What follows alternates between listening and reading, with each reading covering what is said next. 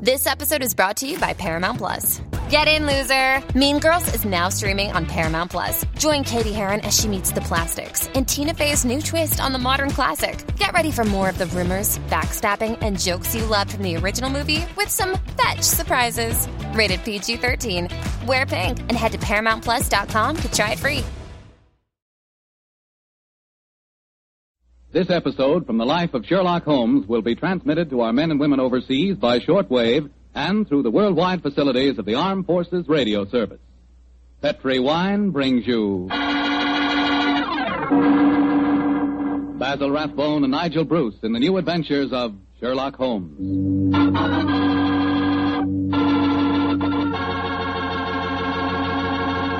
The Petri family, the family that took time to bring you good wine, invite you to listen to Dr. Watson tell us about another exciting adventure he shared with his old friend, that master detective Sherlock Holmes. It began on a, on a, on a summer evening in 1906. I'd been for a long walk in the park, I remember, when I returned to Baker Street and entered our rooms, Holmes looked up at me with a twinkle and, uh, and spoke. You look positively glowing with health, Watson. Well, I had a splendid walk, my dear fellow. You should have come with me. The park was looking particularly beautiful. Well, old chap, during your absence, I've decided to write another monograph. Oh, well, what's the subject this time? Occupational liability to murder. For instance, the mortality rate is naturally high among policemen and detectives. Physicians are murdered with fair regularity, but the murder of a dentist is rare. And who ever heard of a murdered veterinary surgeon? It's quite true, but what's the occasion for this little homily? I've been browsing over my newspaper clippings. Yeah? You recall ever hearing of a murdered tobacconist, Watson? No, no, I can't say that I do. Oh, why? And yet my clippings inform me that no less than three tobacconists have been murdered in the past six months, and all the murders have occurred in the same small shop at the East End of London. Now, why do you suppose three tobacconists would be murdered in the same shop? Come now, old fellow. Give me a logical solution to the problem, will you? Well, uh, let me see. You say that the shop's in the in the East End? Yes. Is it near the river? As it happens, it's on the water's edge. Then supposing the tobacconist's shop was the headquarters of a smuggling ring. Perhaps boxes of cigars were unloaded from the dock and brought to the shop. Cigars containing pearls or opium or something. Watson, my dear fellow, you're doing splendidly. You must walk in the park more frequently. You're positively scintillating. Oh, no, no, you're, you're making fun of me. I assure you I'm not. You're expecting anyone home? No, no, probably a visitor from Mrs. Hudson. Go on with your fascinating theory. Now, why are three tobacconists murdered? Well, because they they know too much. Perhaps they demand a share in the profits, uh, so the head of the ring decides to kill them. Plausible enough, Watson. I really must congratulate you. I can see that I'm very lucky in having a biographer with such a lively Oh, imagination. Thanks very much. Come in. That's very nice. Imagination. Oh. Oh, hello, Lestrade. Stroud, I'm glad to see you. I hope I'm not intruding. Not at all, my dear fellow. Come along, sit down. Oh, thank you, Miss Holmes. Anything uh, remarkable on hand? No, no, Miss Holmes. Nothing very uh, particular. Ah, then tell me all about it, Lestrade.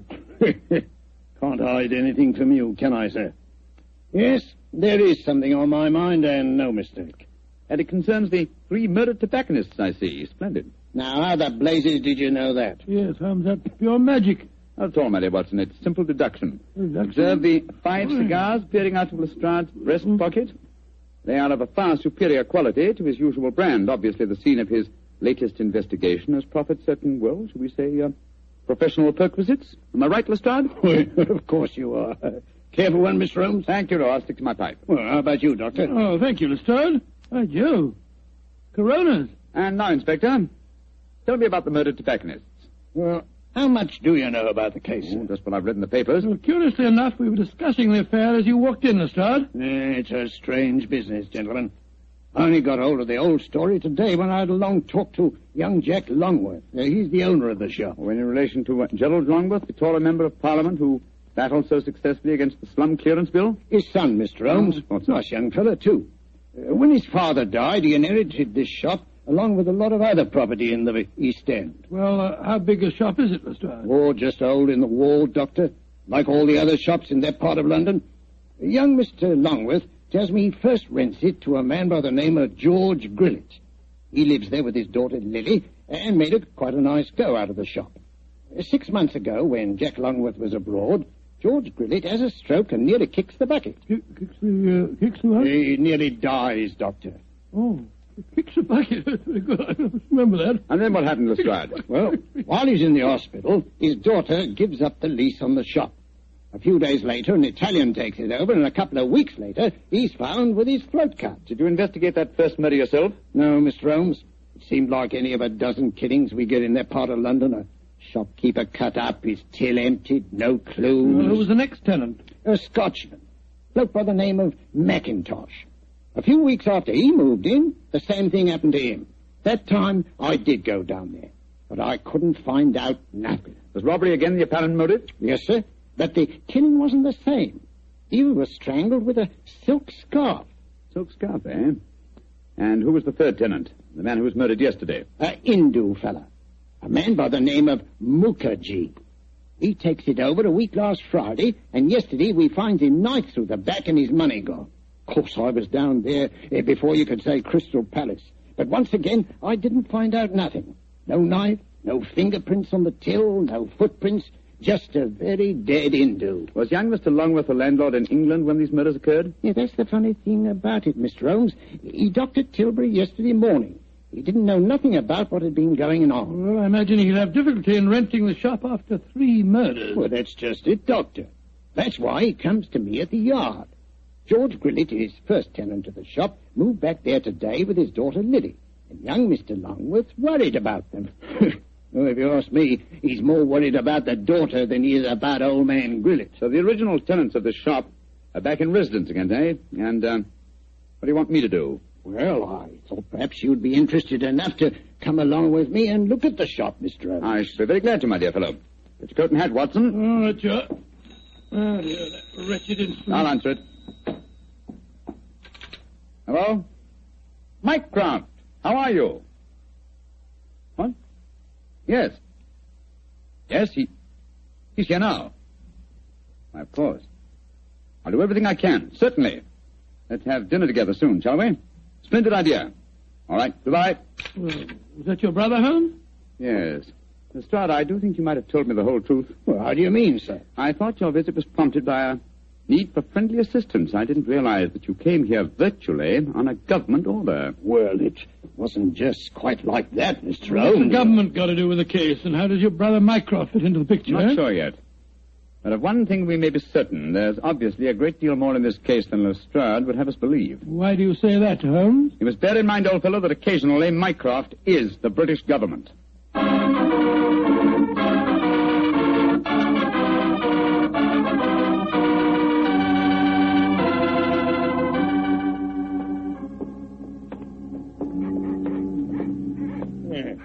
Nice part of London to take a walk in on a foggy night, ain't it, gentlemen? All our policemen work down here in pairs, you know. Yes, I don't blame them.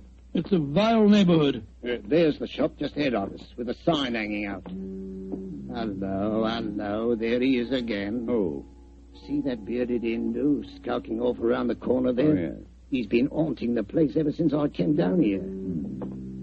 So a bearded Hindu haunts the place, eh? Yes, and yesterday, Holmes, the Hindu proprietor of the shop was murdered. Exactly. Well, here we are. I'll go in first. Depressing looking place, huh?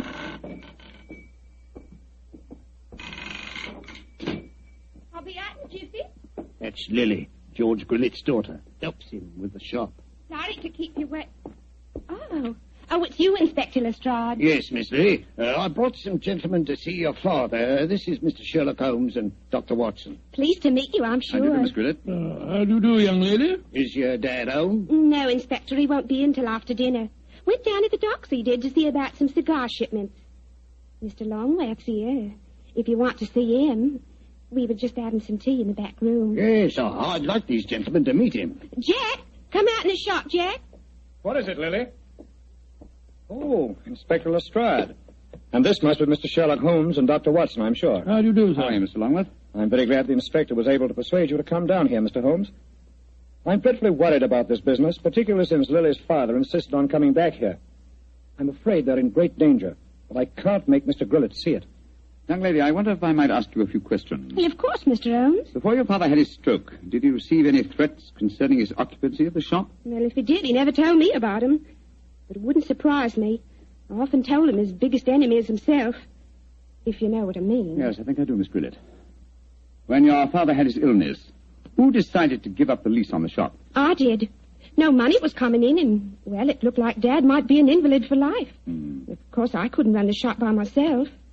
Anyhow, I never did like this part of London. It wasn't the right business for Father. Uh, what was his reaction when you told him uh, to given up the lease? Oh, he was awful angry with me. Said I'd no right to do it without asking him. Uh, by the way, uh, we saw that bearded Hindu again as we walked up just now. He's been hanging around ever since we came back here, Inspector. Well, has he actually come into the shop, Miss Grillet? No, but he keeps walking by and looking in the window. I'm sure if we both went into the back room or left the shop for a little while, well, he'd come right in. Then I suggest we give him the opportunity he's seeking. Miss Grillet, I wonder if you and Mr. Longworth would mind leaving the shop for a while. Of course not, Mr. Holmes. To make your departure rather ostentatious, shall we say, so that he uh, can't help noticing it. Give us half an hour or so and then come back. Perhaps you wouldn't mind going with them, Lestrade. But, Mr. Holmes, this is my case. I know, I know, but um, in a situation like this, Watson and I work much better alone. We may have to go a little outside the law, and your presence might embarrass us. You'd never think I was a detective, too, would you? Very well, We'll be back Mr. in half an hour.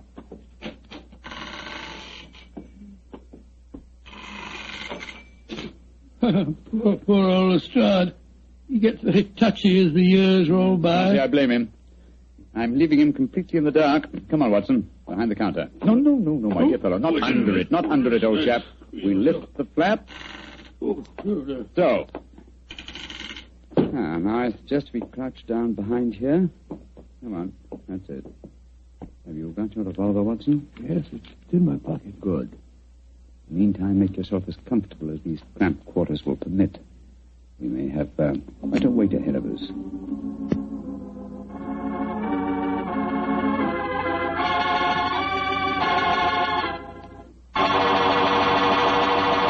Look, look, Holmes. There's the Hindu now, peering through the window. Revolver handy. Yes, yes, sir. Here he, here he comes.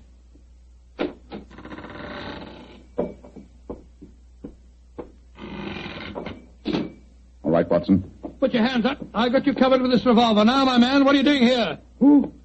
Who are you? Never mind who I am. Just answer my question. I do not speak very good English. तुम हिंदुस्तानी बात बोल नहीं सकता Ah, सकता है ठीक हो तुम इधर आया देखने को आस्ती है तुम्हारा भाई हमको हुक्म दिया तुम्हारा भाई तुम जा नहीं सकता बहुत अच्छा No, सलाम no, no, no, you don't, my man. Just you stay where you It's are. all right, Watson. Let him go. He's on our side. I wish you'd tell me what in thunder's going on. Who that man was and why you let him go. He's an investigator from the Foreign Office, old chap. Given his instructions by my brother, Mycroft. Mycroft? Yes, old fellow. And when my brother fails to tell me all the facts concerning this case, I begin to think these triple murders have far greater ramifications than we ever dreamed of.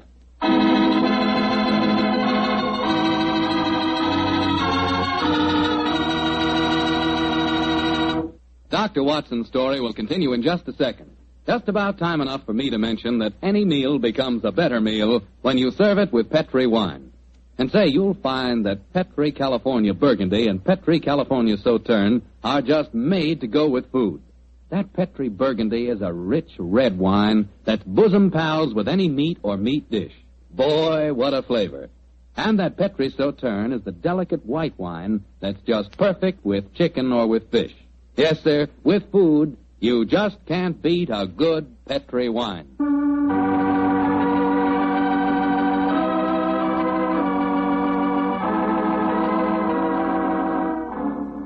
And now back to tonight's new Sherlock Holmes adventure. A puzzling case is occupying the attentions of Sherlock Holmes and Dr. Watson. Three murders have taken place in a small tobacconist shop in the East End of London. As we rejoin our story, it's late at night, and Sherlock Holmes and Dr. Watson, accompanied by Inspector Lestrade, are once again walking toward the ill-fated shop. Well, I don't see that you've accomplished much, Mr. Holmes, except that you've just bought me a nice dinner. Oh, we're making progress, Lestrade. If only by the elimination of obvious suspects. But there's a pattern to this case, and that should give us a clue. Well, how do you mean, Holmes? My dear fellow, consider the obvious motive of these murders, and particularly observe the results they've obtained. Well, the motive was the same in all three killings robbery. Oh, no, Lestrade. Don't let the theft of a few pounds from the till blind you to the real motive. Look, look, look, look. Here's Miss Grillet now. She's coming out of the shop. Good evening, Miss Grillet. Hello, Mr. Holmes. Is your father home yet? Yes, he is, Mr. Holmes. And I can't tell you how anxious I am for you to talk to him. I'm going to meet Mr. Longworth. He's taken me to the music hall. I should be home just after ten. I hope you'll be able to stay with Dad until then. Well, don't you worry, Miss Grillet. We'll keep an eye on him. Oh, thanks ever so much. Oh, um. Oh, Mr. Holmes. Yes, Miss Grillet? Please don't go into our rooms in the back, will you? I've left things in a frightful mess. I quite understand, Miss Grillet. Well, ta-ta all. See you later. Hmm. Let's go into the shop.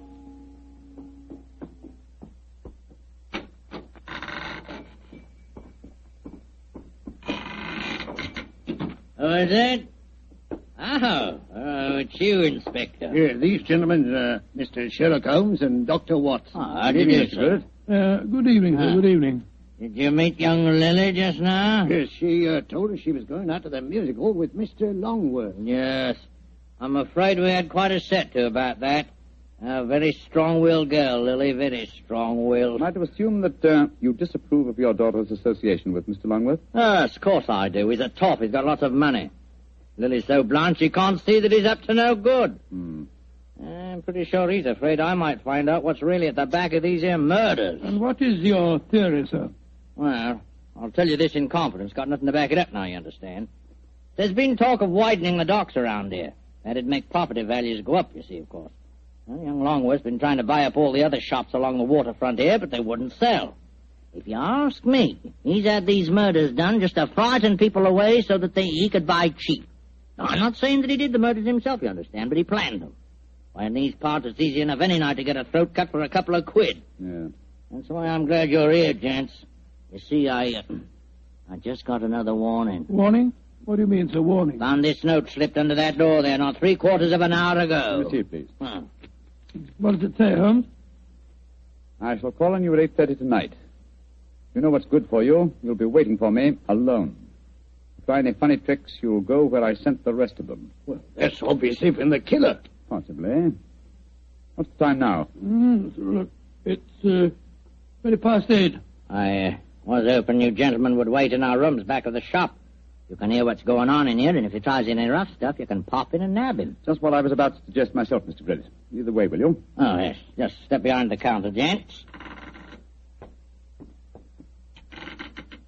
Now, through here. Ah, here we are. Ain't exactly Buckingham Palace back here, but you can make yourselves comfortable, can't you, gents? Oh, don't you worry about us, Grillet. Oh, I better turn out the gas. If this bloke spots a light under the door in here, he might smell a rat. Now, there we are. Now, as soon as I see him coming in the shop, I'll knock twice on the door, like this. And that'll give you the signal that he's here. Is that right? Right, you are, Grillet. All right, now keep your ears open, gents. I may need your help. Where are you, Holmes? I can't see a thing. Over here, Watson. You know, I've, I've got another theory why Jack Longworth might be at the back of all this. You listening, Holmes? Yes, I'm listening, old fellow. What is your theory? Longworth knows that Grillet doesn't approve of his having anything to do with Lily. So when he goes abroad, he leaves instructions to murder the tobacconist. The assassins don't know about Grillet having a stroke, of course, so they keep murdering the, uh, the wrong fellow. Well, that makes very good sense, Doctor. What do you say, Mr. Holmes? Holmes. Holmes. Where are you? Oh, bless my soul, he's, he's disappeared. No, I haven't. I was just exploring. Shh. The signal. There goes the front door. Somebody's come in. Oh, we, we'd better go in.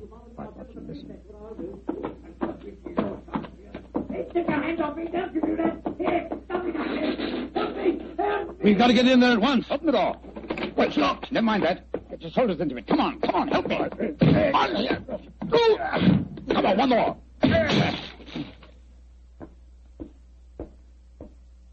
Poor devil. He's been slashed with a knife. Billet. Billet. Well, the killer got away. I'm going Now, now, after him. Lestrade, conserve your energy. Your murderer lies there. But that's Of course it is. Search his pockets, Watson. I think you'll find a blood-stained knife. Uh, let's have a look. Uh, good Lord. Here's a razor in his pocket. It's covered with blood. You mean to say that he slashed himself? Let's slip the handcuffs on him, Lestrade, while he's still play acting. He may be more difficult to handle when he realizes the game's up. Take your hands off of me. Come on, quick. Come on, here. Hey. Come on. Oh, very neat, Lestrade. Yeah. Well, now that I've knocked a wounded man out cold, perhaps you'll tell me what's going on, Mr. Holmes. Yes, I'm completely in the dark, too. Oh, it's very simple, really. Grillet has just staged a fake attack on himself. Fool us into believing that someone else is the murderer. Yeah, but the threatening note he received. Composed by himself for the occasion. Yes, but we heard voices. We heard the shop door open. We heard Grillet talking to himself. And as for the shop door, that's how he gave himself away. Well, how do you mean, Mr. Holmes? Whenever the shop door opens, there's a bell that jangles. You will notice. Uh... So, Yeah, that's right, there is. there was no bell jangle when we were in the back room. Grillet got us in there, locked the door on us unobtrusively, and staged his little drama. Yes, but we heard the door creak open and close, Mr. Holmes. The creak of this flap in the counter would sound exactly the same, my dear fellow. Now listen. Yes, but why, Holmes? How did you spot that Grillet was a man? It was obvious from the beginning that since nothing had changed about the shop except the ownership, that the attackers were directed against any tobacconist who was not Grillet himself. Of course, his daughter, Lily, obviously knew what was going on. Well, I don't see how you figured that one out, Mr. Holmes. Every remark that she made showed that although she loved her father, she knew his failings. In any case, she gave me the final clue. Well, what clue was that? In very pointedly asking me not to go into the back room of the shop. Of course, she meant the reverse of what she said. I followed her advice when you were explaining your theory to Lestrade. Well, what did you find, Mr. Holmes? Miss Grillet had obligingly left a secret door open, a door leading to a passageway that seemed uh, to go down to the waterfront. We'll examine it more thoroughly in a minute. Yes, but I still don't understand Grillet's motive, Holmes. Neither do I, old chap. No, I suspect that from uh, the interest of the Foreign Office in the case, this shop has been the headquarters of a of an espionage ring. I'm afraid the final answer to that question will have to be given by someone else. Oh, who, Holmes? By my uh, elder brother, Mycroft. Humiliating, isn't it, Watson?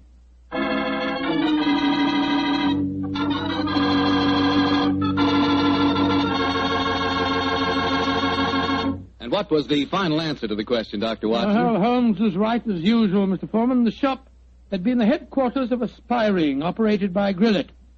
And many international criminals had been smuggled in England or foreign ships moored up the river. And did Mr. Grillet hang for his crime? No, no, no, he didn't, my boy. Before the, he came to trial, he, he had another stroke and he died. Probably just as well for his daughter's sake. Oh, his daughter. a lovely girl. Did she marry Longworth? Indeed, she did. As a matter of fact, I, I danced at her wedding. It was a very wonderful wedding reception. See, you would have been there yourself, Mr. Foreman. In fact, you'd have liked it very much. They, they served a pretty good wine.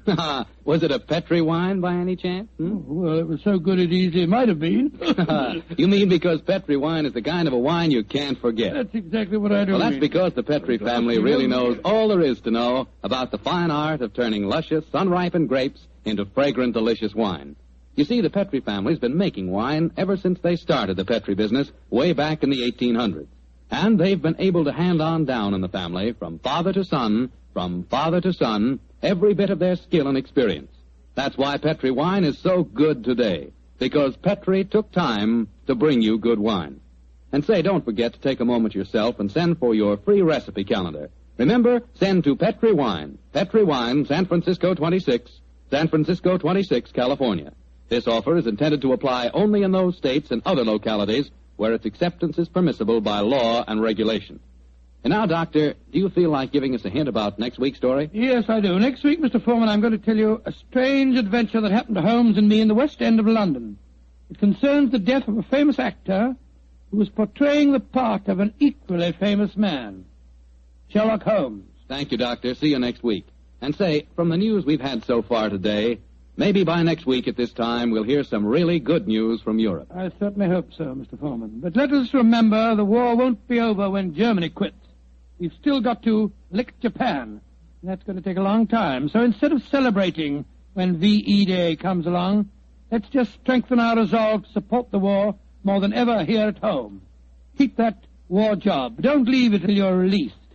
Keep on buying more and more and more war bonds and, and keep 'em. Don't turn them in. Help all you can with all home front activities and observe all our wartime regulations such as price ceilings. That's the real way to celebrate a victory in Europe, by working harder to end the war in the Pacific.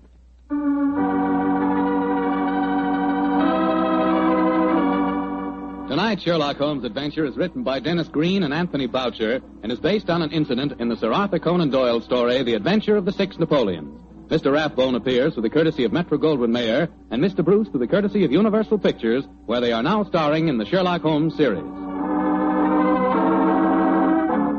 The Petri Wine Company of San Francisco, California invites you to tune in again next week, same time, same station. Meanwhile, don't forget to take advantage of our offer of a free recipe calendar.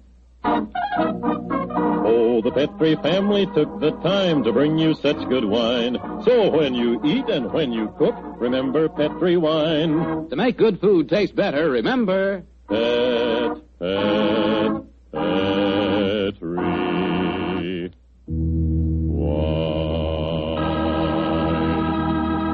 This is Bill Foreman saying goodnight for the Petri family. Sherlock Holmes comes to you from our Hollywood studios. This is the Mutual Broadcasting System.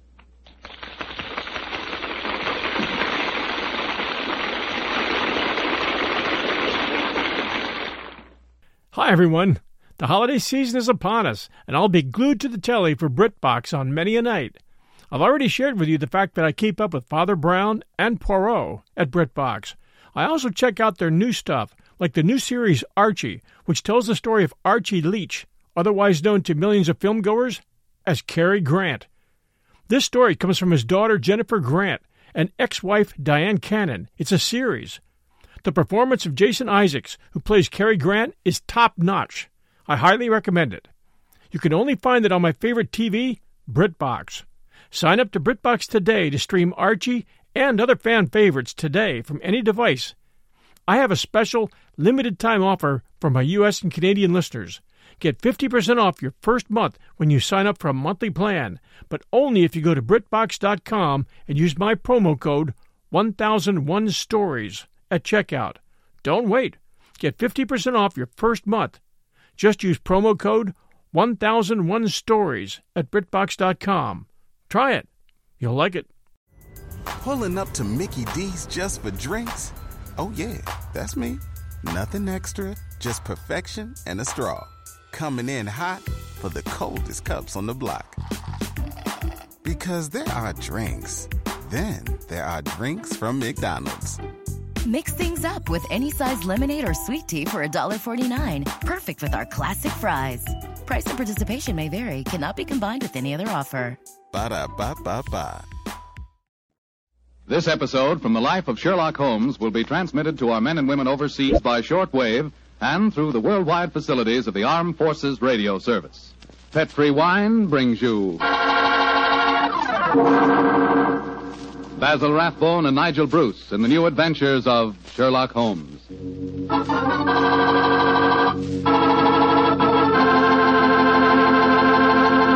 The Petri family, the family that took time to bring you good wine, invite you to listen to Dr. Watson tell about another exciting adventure he shared with his old friend, that master detective Sherlock Holmes.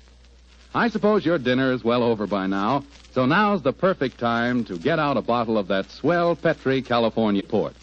You know, Petri port was just made for a time like this, after dinner when you're just taking things easy. If you've ever tasted Petri port, you know what I mean. It's a hearty, full-bodied wine with a deep red color and a flavor that's just about out of this world. I think that if you had only one wine to choose and the whole world to choose from, chances are you'd pick port. Petri port. That's how good I think it is. That's saying plenty, I know, but I think Petri port will easily live up to all I say about it. Try it and see, and share it with your friends.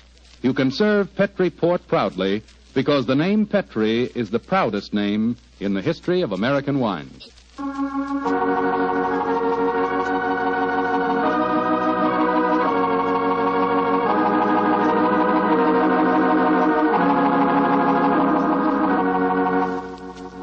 And now let's visit our old friend, Dr. Watson. I'm here on the patio, Mr. Foreman. Come on out and, and join me. Admiring the sunset, eh, Doctor? Yes, my boy. It's a particularly beautiful one. Where are the puppies this evening? Uh, asleep on a, a favorite tweed coat of mine that's just come back from the cleaners. and you hadn't the heart to move them, I suppose. no, no, I hadn't. Little fellows looked so comfortable. In fact, I sometimes wonder if these... Uh, but you can come here to listen to a dissertation on the behavior of dogs? Well, it is getting near story time, Doctor. Yes, of course it is. Well, just let me uh, get my pipe properly lighted. Ah, that's it. The story I'm going to tell you tonight began in 1909. I received a telegram from my old friend telling me that he was leaving his Sussex bee farm and coming to London for a few days. I hadn't seen the great man for several months, so naturally I went to Victoria Station to meet him. As the train drew to a stop, the door of a first-class carriage swung open and Sherlock Holmes, hand outstretched, jumped down onto the platform to greet me. Watson, my dear fellow, how are you? Oh, Holmes, my dear fellow, it's good to see you again. I've missed you. And are you, old chap? Carry a bag, sir? Uh, yes, Porter, and get us a hansom cab, will you? Right, you are, Governor. I wish I'd got a spare room for you. Don't worry, Watson. I shall be very comfortable at the Diogenes Club. By the way, I trust you're free this evening. Yes, naturally. What are your plans? I thought we'd go to the theatre. The Theatre? Oh, what play do you want to see? Well, I thought we'd go to the Savoy Theatre and see the Sherlock Holmes play. I hear it's enormously successful. Yes, I know it is, but I've avoided it. I'm told that Sir Claude Horton takes great liberties with your character, and as for the actor portraying me, my friends tell me it's a, it's a travesty. He makes me nothing but a uh, bumbling old fool. Therefore, a visit to the play might be a salutary experience for both of us. In any case, my trip to London is a response to a urgent telegram from Sir Claude himself. Seems to need my help rather badly. Oh, what's his trouble? well, he wasn't specific in his telegram. He suggested, however, that we attend tonight's performance and discuss the matter with him afterwards. I see. Well, I, I suppose if you can sit through it, I can. Of course you can, old fellow. In any case, you yourself are partly responsible for the play's existence. How do you mean, Holmes? Those sensational stories you wrote of my modest problems, I I should have seen where they would eventually lead to. In time, no doubt, we shall uh, be portrayed on the cinematograph as well. Nonsense, Holmes. That newfangled thing's only a toy. I think not, Watson. We're on the edge of a strange new mechanical world. In fact, I begin to feel a certain concern about the rumored developments in wireless telegraphy. But enough of these predictions. Here comes our porter with a cab. We'll tell the driver to take us straight to the Savoy Theatre.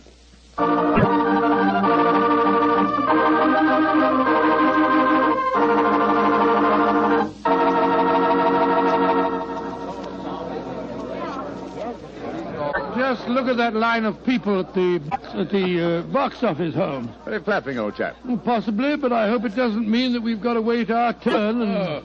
Excuse me, gentlemen. You're Mr. Sherlock Holmes and Dr. Watson, aren't you? Yes, yes, I yes. thought I couldn't be mistaken. My name is Frank Ferris. You do, Mr. Ferris. I'm glad to meet you. Sir Claude has a box reserved for you. He asked me to see that you are quite comfortable. Consider it of him. Will you follow me, please? Thank you. Um, neither of you has seen the play before, I understand. Uh, no, Mr. Ferris, we haven't. I imagine it'll be a strange experience seeing yourselves portrayed on the stage. By the way, uh, I'm playing the part of an old friend of yours, Professor Moriarty. Oh, indeed. I'm looking forward to a very entertaining evening. I presume that you escape our clutches as usual? yes, I do, Mr. Holmes. and I've done it nightly now for 137 performances. A record that I'm sure Professor, uh, Professor Moriarty himself would envy. Had it not been for his memorable demise at the Reichenbach Falls. Ah, here we are, gentlemen. This is the box reserved for you. And now, if you'll excuse me, I'll go back to my dressing. Oh, oh, I nearly forgot, Mr. Holmes. Sir Claude asked me to give you this note. Thank you. No, not at all. Well, I'll see you later. Very nice fellow for an actor. Don't be a snob, Watson. Well, what does the Claude note say?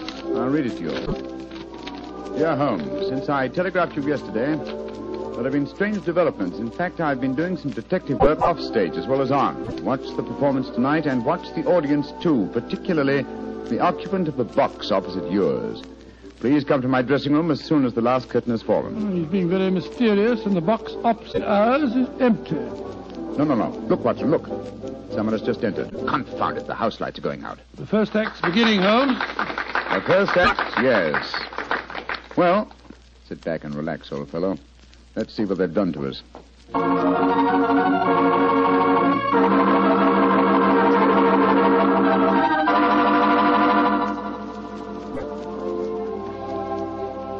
Well, what did you think of the first act, Holmes? Huh? Oh, the first act, yes, yes. I was um, examining the occupant of the box opposite ours, an attractive young lady, alone and unusually preoccupied in her program. In fact, one might assume that she was trying to hide her face. Yes, but the play, don't you think it's ridiculous? Just imagine a crown jewel being stolen from the Tower of London. Why not? It's been attempted many times. Anyhow, you must admit that the actor who's portraying me behaves like a, like a blithering idiot. and Sir Claude's interpretation of you is uh, pretty far-fetched. Far-fetched, but flattering, Watson. What poise, what suavity, and what a voice. I find myself thoroughly entertained. You're a strange chap, Holmes. No accounting for your tastes. Look, Watson, look. The back of the box over there. Good Lord, I could have sworn a man dodged behind the curtains. I don't think the girl saw him, though. Looked like a foreigner. Huh. I think as the young lady's alone, we'll take the liberty of joining her. Oh, dash it, there go the lights again. The second act starting now. And sit down, old fellow. We don't want to attract attention. We'll join her during the next intermission.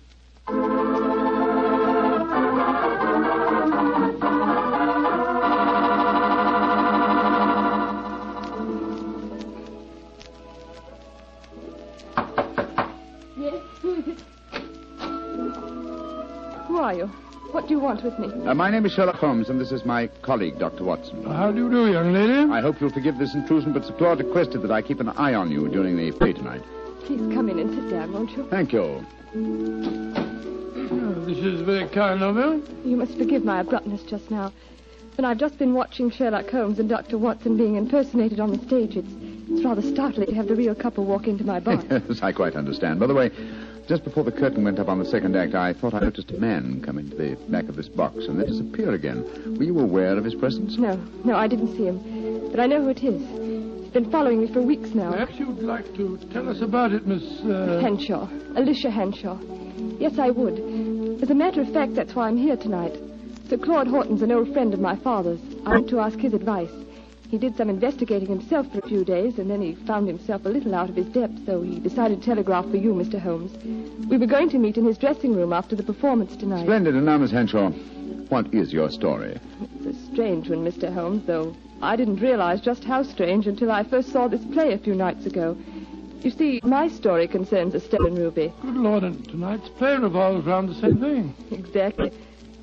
I might as well tell you how it all started. My brother's an officer of the British Army stationed in Egypt. Early this year, he saved the life of a very important native personage in some uprising in Cairo and was rewarded with a magnificent ruby. This jewel he sent to my Uncle Timothy and me.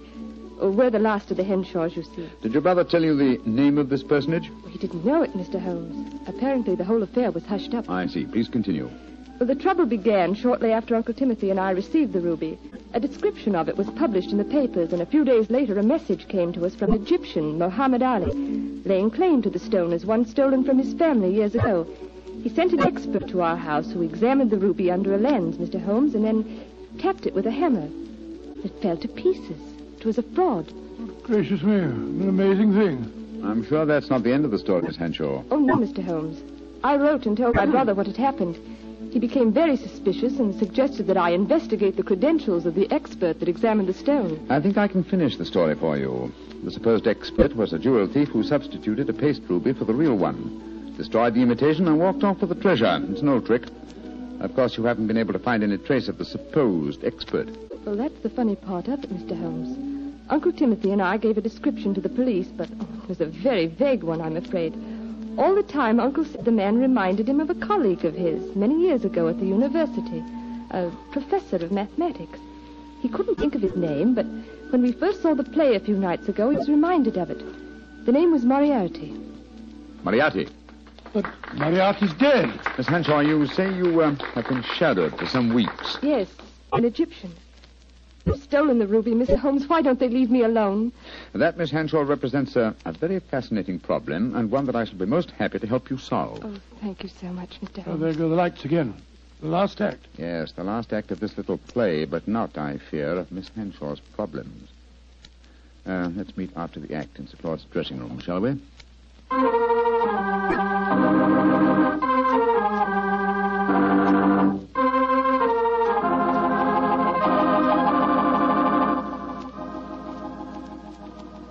Holmes, how did you enjoy the play? Very much, Sir Claude. May I introduce my old friend, Dr. Watson? How do you do, Mr. Claude? How are you, Doctor?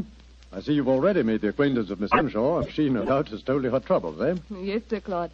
And Mr. Holmes has promised to help me. Splendid. Uh, tell me, Watson, how did you like the play? It was, uh, it was very interesting, Sir Claude. Not quite accurate, of course. Well, you, you have to allow us a little dramatic license, you know.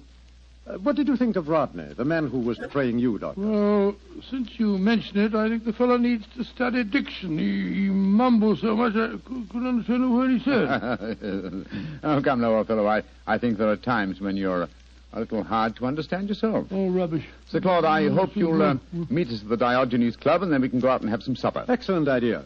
I'll join you there after I've taken off my makeup. Splendid. I think I should be going home now, Sir Claude.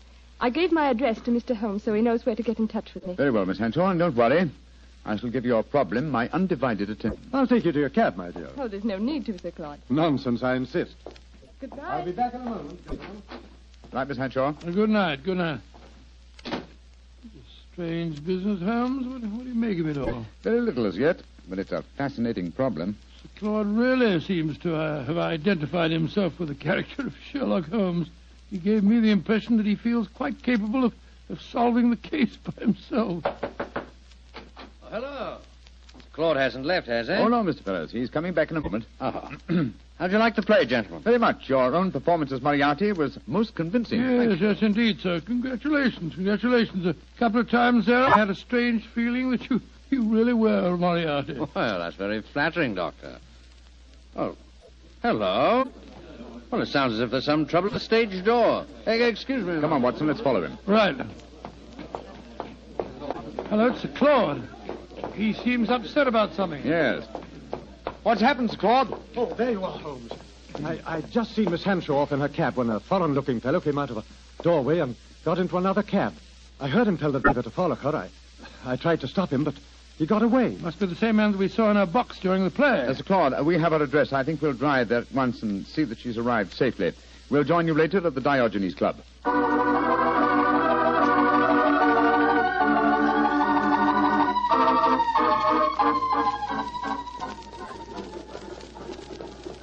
Well, Holmes, here we go. Off on another adventure. Yes, and one that may give us an opportunity of crossing into with Moriarty once more. Oh, Moriarty's dead. He was killed when you and he fell over the precipice in 91. He was supposed to have been killed, just as I was, but his body was never found. It's impossible, or rather possible, that he returned to pour into the ears of Colonel Moran a story as unlikely and as true as the one I related to you on that April evening in 1894. One can never be sure of death, old chap, until one has touched the cold skin of a corpse.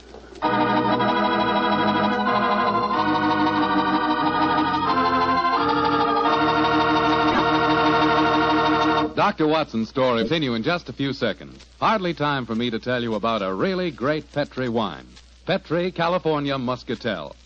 Did you ever walk through a vineyard early in the morning and pick a big, juicy muscat grape right off the vine? Mm-mm. If you've ever done that, then you know what to expect when you taste Petri Muscatel.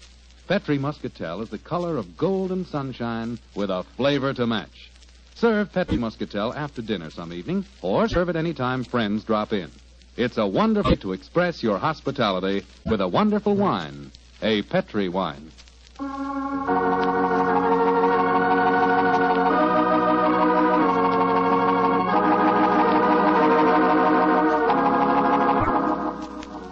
And now back to tonight's new Sherlock Holmes adventure. The famous pair have become involved in a strange mystery concerning a stolen ruby, a frightened girl, and an Egyptian who appears to be shadowing her. As we rejoin our story, Sherlock Holmes and Dr. Watson are standing in a darkened alleyway adjoining the girl's house. Holmes, Holmes, look, look, look. That Egyptian fellow. He's pacing up and down in front of us. Yes, therefore we may assume she's safely inside. Uh huh. Seems to be giving up. He's, he's coming this way. Flatten yourself against the wall. Good evening, sir. Good evening. Who are you, please? We are friends of Miss Hanshaw, and we're very curious to know why you've been following her. I'm sorry that I cannot answer your question, sir. Now, look here, my man. You're talking to Mr. Sherlock Holmes. You are Mr. Sherlock Holmes? I'm greatly honored to meet you, sir. All my life I have known of you. All my life I have admired you. Then, in that case, perhaps you'll answer my questions. Uh, why have you been following Miss Hanshaw? Because it is my duty. What do you mean, your duty? Perhaps I should have said my destiny, Mr. Holmes. For two generations now, the family of Arabi, of which I am a humble member, have dedicated their lives to finding the stolen treasure of Asyut. What on earth's all that got to do with Miss Henshaw? Hmm? The treasure of Asyut is a giant ruby. It was stolen many years ago from the family of Muhammad Ali. A few months ago, Miss Henshaw received a mysterious ruby. I have found out many things, Mr. Holmes. I have many sources of information. Then I must regard you in the light of a, a rival detective in this case. I hardly call myself a detective, Mr. Holmes. My life is dedicated to only one problem. Miss Hanshaw now says the jewel was stolen from her. I do not believe it. That is why I watch her. If I am wrong this time, and I do not think I am wrong, then my quest must go on. Always it will go on. Permit me to wish you the best luck, sir. Thank you, Mr. Holmes. Good night, gentlemen. Oh, good night, good night. Sure we shall meet again. Oh, why did you let him go, Holmes? Why not? He's frightening Miss Henshaw. But not molesting her, old chap. In fact, it might be a good thing if someone is keeping an eye on her. In the meanwhile, Watson, let's see if we can find a cab and get back to the Diogenes Club. I don't want to keep Claude waiting.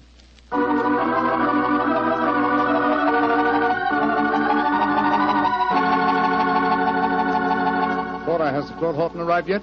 Yes, Mr. Holmes. He and another gentleman came in about five minutes ago. They went up to the library. The other gentleman has just left. I see. Thank you. This way, Watson.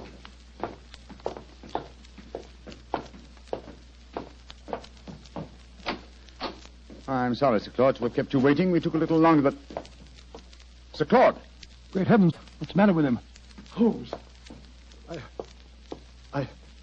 I found the answer. Too late. It's. No, no, no, no, sir. Don't try and stand up. You're you're ill. What are you trying to tell me? The ruby. The ruby. Moriarty. The answer. The answer's in the book. In the book. Sir Claude! Holmes! He's been stabbed. He's dead. Just as he was trying to give me a message. He was muttering something about the ruby and Moriarty. And twice he said, it's in the book. Yes, there's a book still in his hand. It's a copy of the Tales of Edgar Allan Poe. His thumb's marking a page. It's the story of the purloined letter. Thank you, Sir Claude. You delivered your message. Come on, Watson. If we want to catch a murderer and a thief, we must go back to the Savoy Theatre as quickly as we can.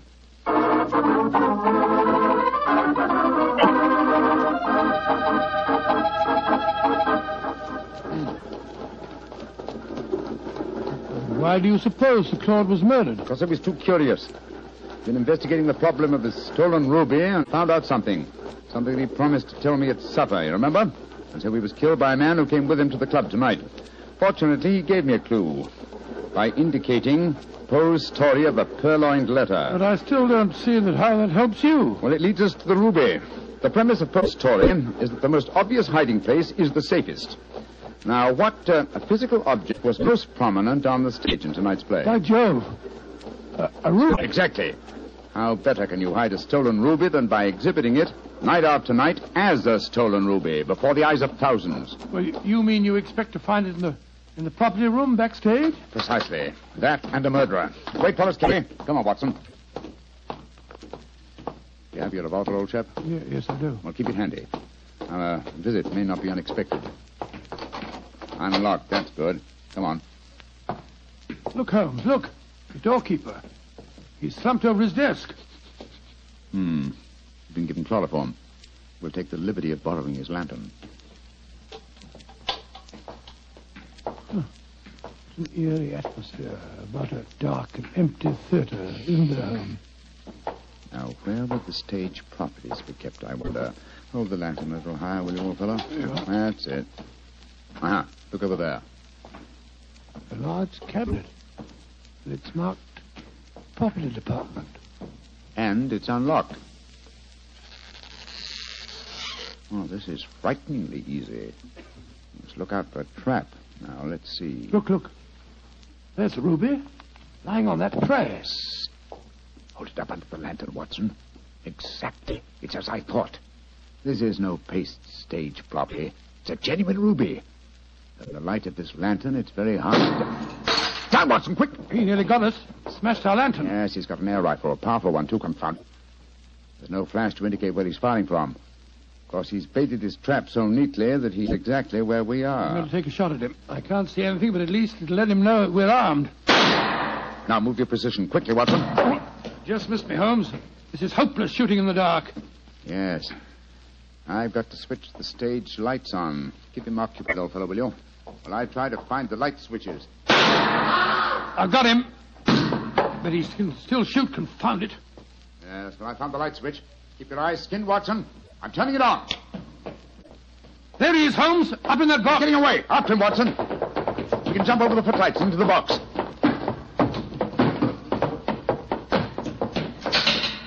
Ah! I'm afraid the bird has flown, Watson. I should have remembered that theater exit doors always open from the inside. No, no, he didn't get away, Holmes. Look on the floor there. It's that Egyptian fellow. Ah, I hope you haven't wounded him too badly, No, old I don't chap. care if I have. He was trying to kill us. No, it's only a shoulder wound. He's fainted, infernal scoundrel. No, he's a very gallant man. Undoubtedly, he was trying to save us as you shot him just now. Holmes, what on earth are you talking about?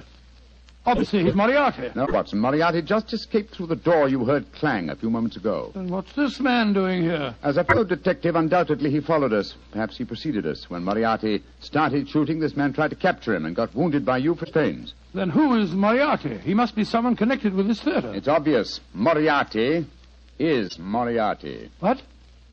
You mean Frank Ferris, the fellow that played the part on the stage? Again, remember Poe's story of a purloined letter. But why didn't didn't you recognize him? Oh, remember, I haven't seen him for 20 years, and you haven't forgotten his genius for disguise, have you? What incredible audacity. How better could Moriarty conceal himself than by announcing nightly to the theater-going public that he was Professor Moriarty? Then he killed Sir Claude. Of course he did. Sir Claude must have persuaded Moriarty to go to the club with him. Probably he hoped to expose him in front of me, but Moriarty found out that uh, Sir Claude knew too much. Yes. So he stabbed him.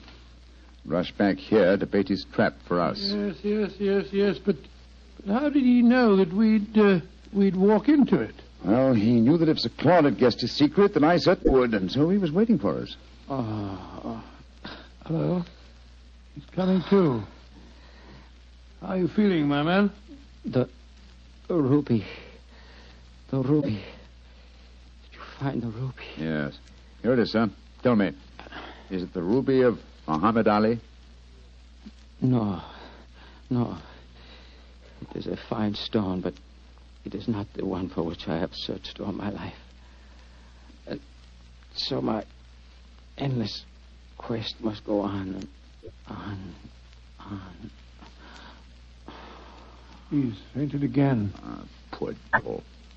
Fine mess I made of this case, Watson. Oh, I don't know. You've recovered the ruby? Yes, look at it, old fellow. Before I turn it over to Miss Henshaw, look at it well. Probably its every facet stands for a bloody deed. It's a beautiful stone. And yet this lovely bauble has cost Sir Claude his life. And that devil Moriarty still goes free. But one day, Watson, and may the day come soon, I shall meet Moriarty again.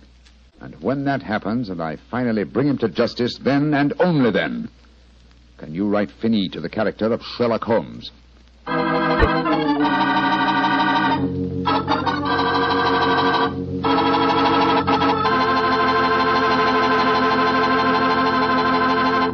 Well, Doctor, that was kind of an exciting story. Tell me, did the Egyptian recover from his bullet wound? Yes, indeed you did, and rather quickly, too, Mr. Foreman. I felt very badly about shooting him, but of course uh, I couldn't help it. Of course not. Uh, but you know, if I had to shoot someone accidentally, I, I wish it could have been the, the actor who portrayed me on the stage.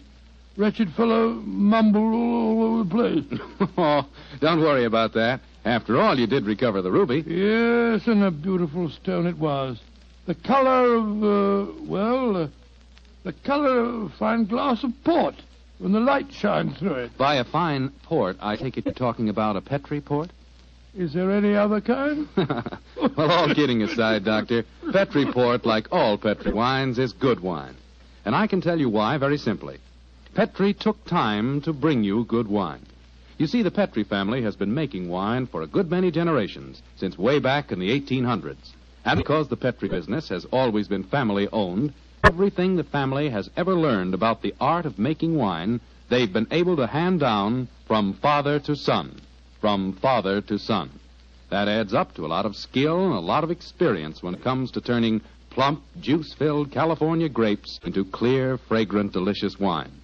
So when you want a wine for any occasion, obviously you go wrong with a Petri wine because Petri took time to bring you good wine.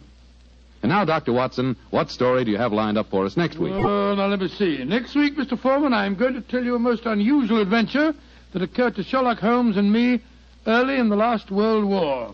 It took place in Flanders and concerned a famous British general, uh, an actress, and a German firing squad. Boy, that sounds like a real thriller. Well, see you here next week. No, no, no. Uh, not here, Mr. Foreman, remember? Oh, of course. Next week, we're going to be at the Paramount Theater in Hollywood for the seventh War Loan Drive. That's quite right. Ladies and gentlemen, I can't invite you all to my home for one of our broadcasts, but we can get together next week at the Paramount Theater in Hollywood. You can get a free ticket for our broadcast by buying a war bond. And I sincerely hope that you will do this so that we can see you next week at this time.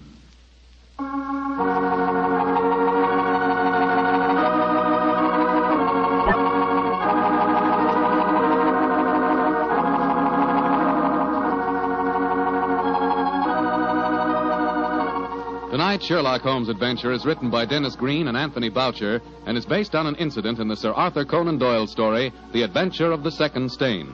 Mr. Rathbone appears through the courtesy of Metro Goldwyn Mayer and Mr. Bruce through the courtesy of Universal Pictures, where they are now starring in the Sherlock Holmes series.